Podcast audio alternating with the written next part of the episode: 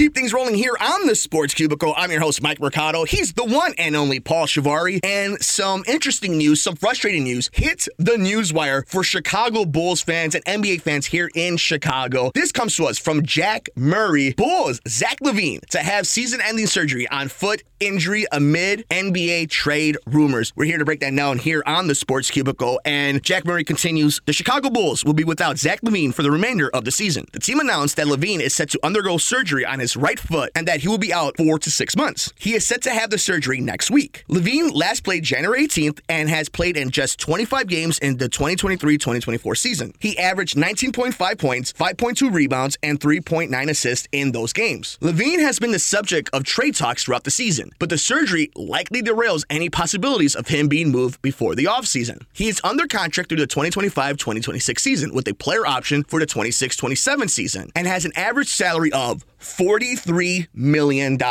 He is a productive player, as Jack Murray continues on his article. He is a productive player as he averaged more than 20 points in the 5 preceding seasons to 2023-2024. But adding a contract of that size was seemingly a hangup for prospective buyers in trade talks. And I suggest you guys continue on that article of Jack Murray over at Bleacher Report. Bulls, Zach LaVine to have season-ending surgery on foot injury amid NBA trade rumors. So, Paulie, this is something that we've been talking about on the show for a little while. The problem the Bulls have on quote-unquote running it back. And I think this has been the frustration if you're a fan of a Jerry Reinsdorf-owned team, where that constant, we are this close. We have the right core. We can just make one move here, and if we run it back, and if we get healthy, and if everything aligns our way, we're going to make a run at this thing. And it seems to be that constant stepping over one's foot over and over again with the Chicago Bulls and the Chicago White Sox, and specifically the Chicago Bulls. And I think what just frustrates me the most, Paulie, more than anything is, as much as I inherently, or I think I trust Marc Eversley and Arturas Karnišovas in their acumen, the way they did things in Philadelphia and the way they did things in Denver, it just seems to me that this has been one mistake after another and that this team is snake-bitten. And when you have that and you're trying to make good on something that you know just doesn't work, it feels like you're spinning your wheels over and over again. And I think that's where the Chicago Bulls are right now and what this injury really spotlighted for me as a Bulls fan, as somebody who watches Chicago Bulls basketball. And I think it was a messy journey to get here when you had Zach LaVine asking to be traded earlier on in the offseason. Mm-hmm. So it's not like this is something that hasn't been in the air. And I don't know, from you, from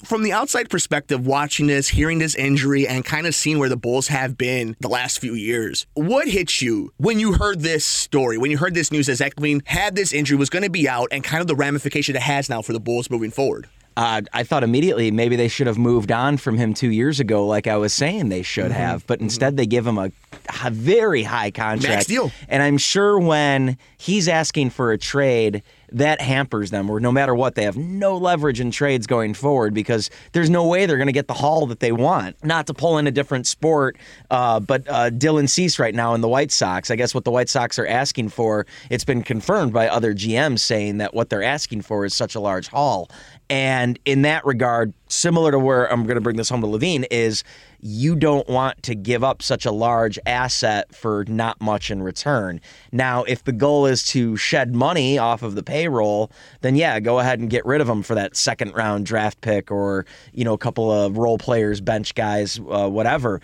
But I was saying, and I know it was hard after the 2021-2022 season to say, oh, they should part ways with LaVine. But I remember I was saying, well, I think you got to choose one. I think there's two alpha dogs on this team, and you got to choose one. Do you want DeRozan or do you want LaVine? And I was on Team DeMar for that one. It's nothing against LaVine. He's a great player, but he's talking about being a role player with the Lakers, or at least that was some of the rumors. And it's like, well, this is your alpha dog. This is your number one, and he's going to slot into a role player situation with a different team. That tells you everything you need to know. And I like the Bulls' quote-unquote big three of, you know, Vucevic, LaVine, and DeRozan, but the problem is on any other team, that's not a big three. So I think in roster construction in general, it was poor to begin with. Then that max deal really hampered them. Now they're stuck with him. That's not terribly a bad thing, because I think LaVine's still going to be a decent player after the injury. That's the hope. You know, it's not going to be all-star caliber basketball that you're getting from him. But I think if you're stuck with him, then you're stuck with him. And this is in the grand scheme of things, this is why I hate when guys get max deals. I hate when the market only continues to move upward. I get that that's where the dollar is going, and that's just how things work. Nothing ever reverses course. But I also hate when teams twiddle their thumbs after their major asset is sitting injured, worthless for them, and now the entire franchise is at a standstill because one guy gets a $40 million a year deal. So I think the Bulls made their bed. They're sleeping in it. I don't feel sorry for them. And if they can get rid of LaVine, do it, but just be prepared that you're not going to get much in advance. And maybe it's time to clean house. Maybe it's time to get rid of Billy Donovan. Maybe it's time to get rid of, of Vucevic. Maybe it's time to get rid of DeRozan and any of the other side players and just build a new core and see what you can. And, I know Bulls fans don't want to hear this because we've been in basketball purgatory since basically 1999, or basketball hell since then.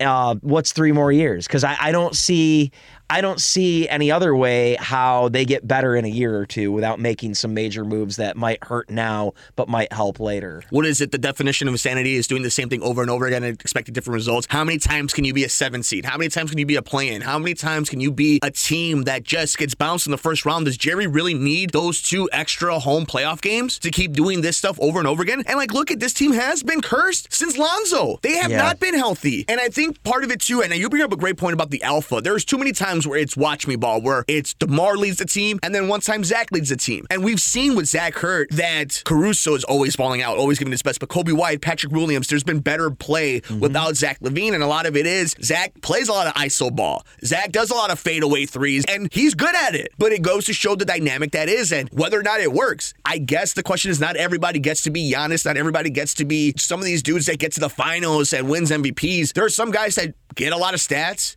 that play a lot of NBA games and are not playoff winners, are not guys that get you to the playoffs. And Zach LaVine may be one of those dudes where on a team where he's a 3, like you mentioned in L.A., he can help you win a final. Mm-hmm. But if he's the guy, you might be in trouble. And this is nothing against the scorer that he is, the effort that he pulls in. I think Zach LaVine's been a great model citizen for the Chicago Bulls. But it's time to move on from this entire thing. It's time to blow it up, and it's time to start doing something progressive if you're the Chicago Bulls. It's crazy to think he's been here since 2017. So that tells you everything you need to know. What did they accomplish since 2017? Play-ins and first-round bounces. Yeah.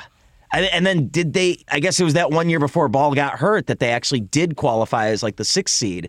And they should have been better than a 6th seed. So really, is that the peak? Since 2017, is that the peak that they were a 6th seed in a weak conference?